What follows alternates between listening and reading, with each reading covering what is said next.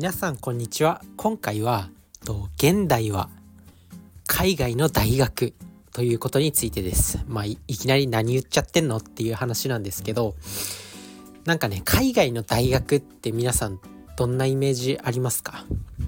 まあこうね世界大学ランキングトップ10に入るような大学って、まあ、マサチューセッツ工科大学であったりとか、まあ、ハーバード大学オックスフォード大学とか想像すると思うんですけどなんかねこう自分自身がこう海外の大学ってなんか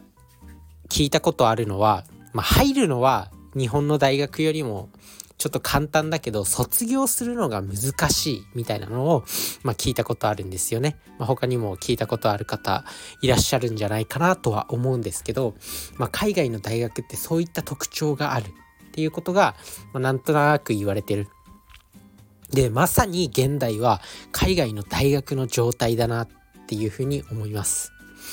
でこれ何かというと、まあ、みんなもう SNS 使えますよね。で AI も発達してきて、まあ、誰もが質の高い作品とかコンテンツっていうものを作れるようになってきている。なのでまあ要は始めるのは簡単だけどそれをま成果に結びつけたりとかそこで実力を発揮する成果を出すっていうのがめちゃくちゃ難しいっていうことがあります。なのでやっぱりこうなんか日本って、まあ、東京大学とか、まあ、有名な早稲田慶応とかあるじゃないですか。でそういう大学に向けてみんな受験勉強頑張ってでめちゃくちゃ入るのが難しい。もう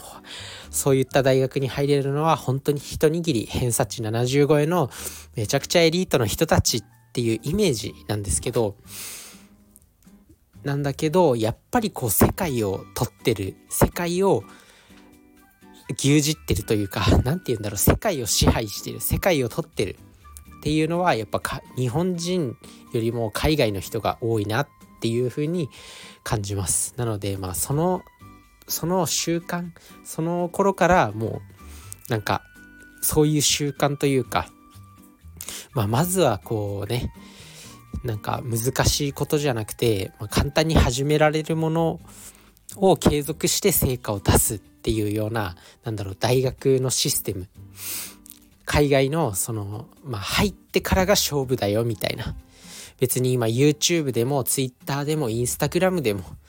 まあ TikTok でも、まあ、みんな簡単に始められるじゃないですか。でもそこでこうどうやって成果を出すかどうやって、まあ、海外の大学だったら入ってし入ってしまえるけど入る入ることはできるけどそこからどうやってこうなんか卒業するか、まあ、卒業するのが難しい、まあ、これを現代に置き換えると SNS とかで成果を出すのが難しいっていうことですよね。でもやっぱそういうなんだろう海外の学校っていうのはそういうシステムが出来上がってるからなんか成果を出しやすいんじゃないかなと思いますそういった、まあ、思考が根っこにあるというかそういった習慣が根っこにあるからまあ成果を出しやすいのかなっていうふうに感じますなので、まあ、現代はね海外の大学と考えて、まあ、そういった風に工夫していくのが重要なのかなっていうふうに思います。まあ、だからどうしろっていう話だからどうしようっていう話なんですけど、まあ、やっぱ継続と工夫と改善によってそれはなされていくのかなと思います。なので是非継続と工夫と改善もう結局ここに落ち着くのかなと思います。で自分で考えて自分の頭で考えて何かやってみるそれが成果を出すためには非常に重要なのかなと思います。まあ、是非この思考を持って、まあ、前に突き進んでいく。それが大事なのかなっていうふうに感じますね。なので是非この教えを守っていきましょう。自分自身もやっぱりねなんかいろいろこう勉強したりとかするんですけどまあ、分かんないんですよね。本当に。現代で何が成果が出るのかとか、まあ、そういうのが分かんないんで、まあ、まずは継続。そして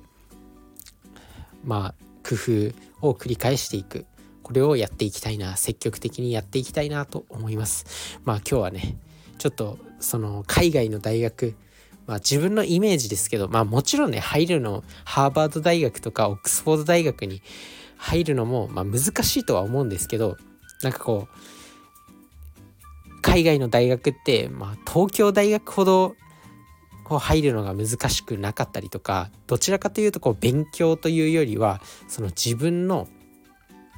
やりたいこととかそういったものが重視される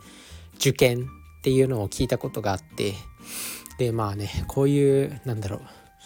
入ってからが勝負だよみたいな始めてからが勝負だよみたいな世界がこう海外の大学では主流なのかなと思うんで、まあ、それについて考えちょっとねこう結びつけて考えたんでなんかあ似てるなっていう構造が、まあ、現代のまさにこう SNS じゃないですか。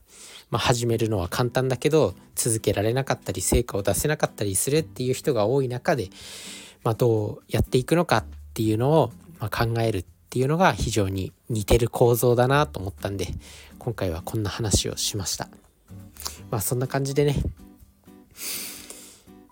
まあ自分自身は健康に関する発信管理栄養士として健康に関する発信をしてるんですけどまあこういう人生に関する教養とかだって健康につながる、まあ、知識を知ってた方が健康になれるっていう場面もあるんですよ。例えばこう同じね炭水化物を食べるって言っても、まあ、食パンを選ぶのかラーメンを選ぶのかそれともなんか全粒粉のパンとかオートミールを選ぶのか、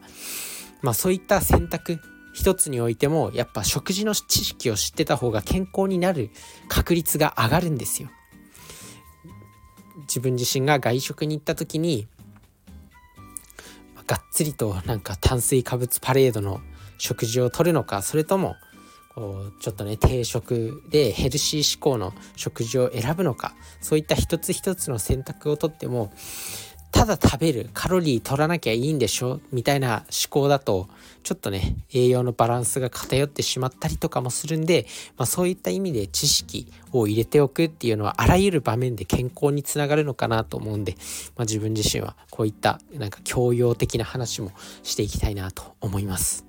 まあね今こう精神科医の人、まあ、自分自身は、まあ、モデリングっていう、まあ、真似する人の一人に樺沢志音さんっていう方を置いているんですけど、まあ、もちろん他にもたくさん真似してる人はいるんですけどその樺沢志音さんっていうのは精神科医でありながら別に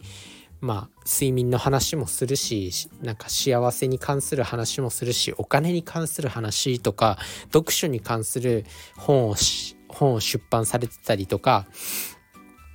運動に関する本を出版されてたりいろいろこう医者医者ってやっぱこうなんだろう病院でこう診断して薬を処方するみたいなイメージ、まあ、どちらかというとこう人体に関わる健康に関わるっていうことを発信するイメージなんですけど別に読書に関する発信とかあとはお金に関する本を執筆したりとかもしてるんで自分自身はま管理栄養士なんですけど、まあ、そういったことを別に発信していいじゃんみたいな。結局回り回って健康につながってるじゃんっていうことなんでまあ確かにメインは食事とか栄養管理になるとは思うんですけど、まあ、そういった自己啓発とかビジネスとかも発信していけたらなと思います。